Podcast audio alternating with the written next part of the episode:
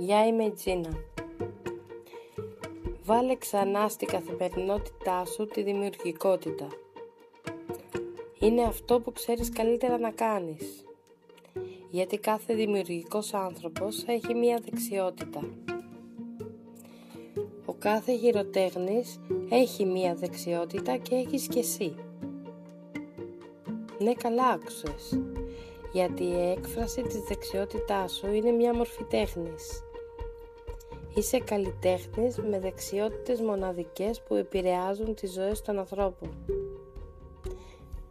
Πόσες φορές αυτό που έφτιαξες με τα χέρια σου δεν το απέκτησε κάποιος για τον εαυτό του ή για δώρο; Η δεξιότητά σου να φτιάχνεις όμορφα αντικείμενα ομορφαίνει τη ζωή αισθητικά και πολιτιστικά. Αυτό που κάνεις με τα χέρια σου μιλά με το συνέστημα και στο συνέστημα. Αυτό που κάνεις με τα χέρια σου αν είναι χρηστικό τότε είναι εφαρμοσμένη τέχνη.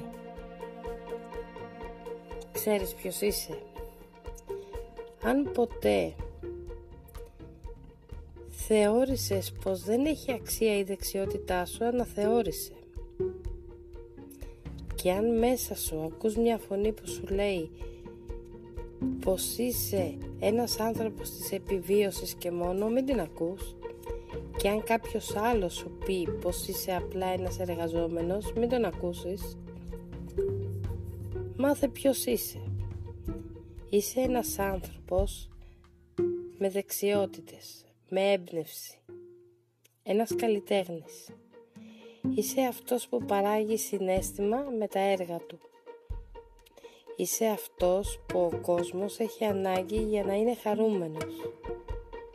Γιατί είναι χαρούμενος όταν αποκτήσει αυτό που δημιουργείς. Είσαι μέρος του πολιτισμού, του τόπου σου. Φτιάχνεις συνέστημα.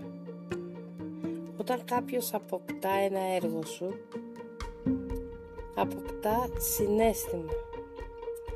Με τις δημιουργίες σου μπορείς να κάνεις τον κόσμο πιο όμορφο. Γι' αυτό το λόγο μην επικεντρώνεσαι σε ό,τι συμβαίνει αυτό τον καιρό. Κλείσε την τηλεόραση, σταμάτα να φοβάσαι και δημιούργησε. Όσο πιο συχνά μπορείς. Μην αφήσεις τις συνήθειες του εγκλισμού να γίνουν μέρος της καθημερινότητάς σου. Βάλε ξανά στην καθημερινότητά σου τη συνήθεια να δημιουργείς.